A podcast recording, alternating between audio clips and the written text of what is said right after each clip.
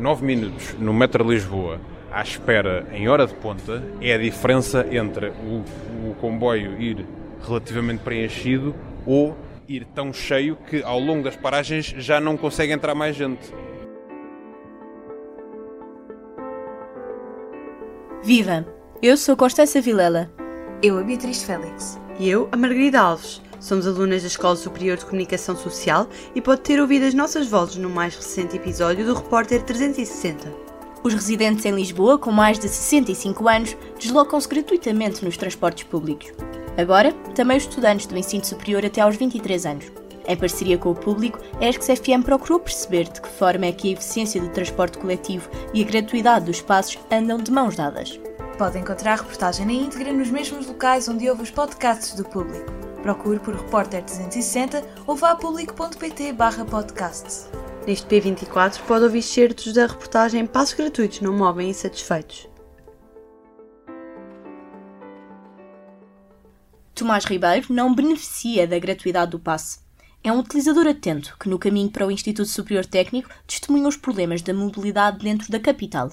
Ponham-se numa estação de metro, numa estação de, de autocarro, numa estação de comboio e vejam as queixas que as pessoas fazem. Vejam se as pessoas estão a queixar que pagam 30 ou 40 euros por um passe ou se estão a queixar que é hora de ponta e estão 8 minutos ou 10 à espera do metro, se queixam que o autocarro não cumpriu os últimos dois horários e que estão ali há meia hora à chuva à espera porque a paragem é pequena e nem sequer consegue estar toda a gente lá, lá de baixo abrigado, comecem a perceber aquilo que é realmente o problema. Eu, a mim não me serve ter transportes públicos para, para me ir queixar gratuitamente. Que é, é grande, é, a questão é essa, é as pessoas, ah e tal, eu quero transportes públicos, mas para quê? Para te queixar sem pagar? Ah, e tal, agora uh, pagas 30 euros e queixas-te, agora queres pagar 0 euros e queixar-te exatamente dos mesmos problemas porque os transportes públicos gratuitos não resolvem nenhuma das tuas queixas.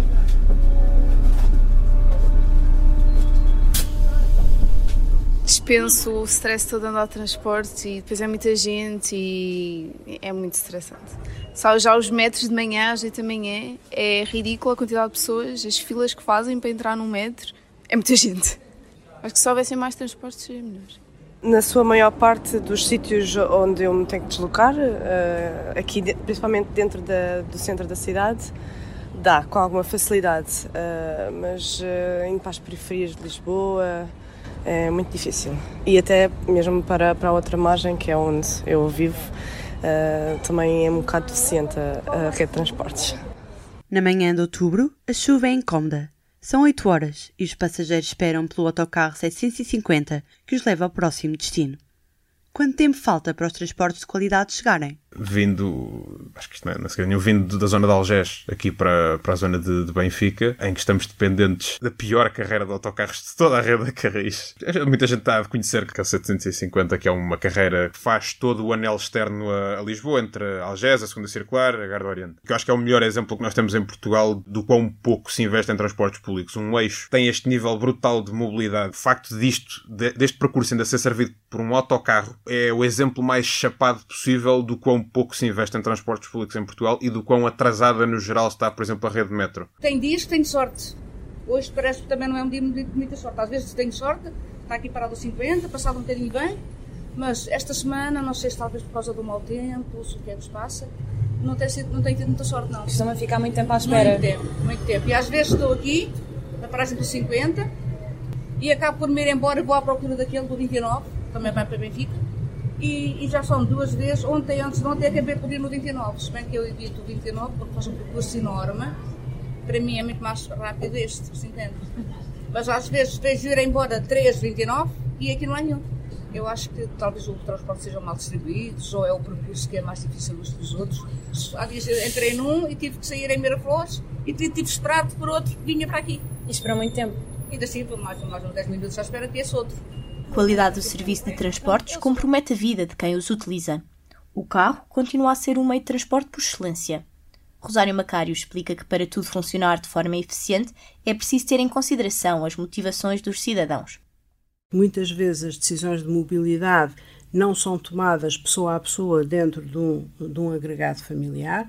Muitas vezes a decisão de levar o carro é porque vai levar uh, o avô, ou o sogro ou a mãe a um determinado local e no caminho depois deixa o filho noutro local e por aí fora, portanto há uma cadeia de distribuição do próprio agregado familiar que se torna muito fácil de fazer com o carro individual e que não se torna fácil de fazer com uh, no registro de transporte coletivo. Portanto, há muitas variáveis a ter em conta e é necessário ter abordagens uh, muito uh, integradas a todos estes fatores para, de facto, podermos induzir a população a mudar de comportamentos. Temos um serviço em tudo idêntico àquilo que temos lá fora. Não temos é uma rede com uma cobertura tão extensa e não temos hábitos culturais de utilização de transporte coletivo. E, portanto, e essa é, esse é que é o grande desafio da, da mudança, é uh, passarmos a ter uma mudança comportamental que o cidadão não entendeu ainda que precisa de a fazer. E, portanto, é necessário capacitarmos o cidadão para que ele perceba que há consequências dessas suas opções e, portanto, e que é necessário uh, haver uma mudança comportamental. E, portanto, as duas coisas têm que vir juntas. Há uma certa questão cultural com os transportes públicos em Portugal. O carro continua a ter o seu status de importância. Os transportes públicos, por muito que haja muita gente a gostar deles e a querer usá-los mais, os transportes públicos, regra geral, são vistos como um transporte pobres. É um transporte para quem não tem carta, para quem não tem carro. É aquela coisa secundária que a gente lá tem que pagar para andar porque não podemos andar todos de carro.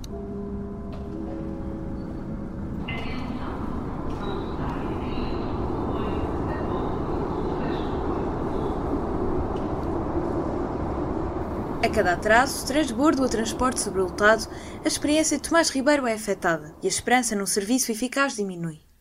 Eu benzo-me cada vez que digo que ir do Saldanha a, a Miraflores é uma hora em transportes públicos, porque, enfim, acho que é daquelas afirmações que fala, fala por, si, por si própria do, do, do, patamar em que isto está. Utilizámos o 748 para chegar desde a zona de Linda Velha ao Marquês de Pombal, e depois apanhámos a linha amarela do metro até ao, até ao Saldanha. Hoje, por acaso, tivemos sorte, foi um dia relativamente pacato, também por já estarmos assim um bocadinho mais fora da hora de ponta, tenho perfeita consciência que em hora de ponta este trajeto tinha demorado se calhar o dobro do tempo que demorou. Acho que, regra geral, não, não é, ainda assim, no cômputo geral, por exemplo, da área metropolitana e daquilo que as pessoas passam, eu tenho uma commute relativamente simples. Mudam-se os tempos e as mentalidades.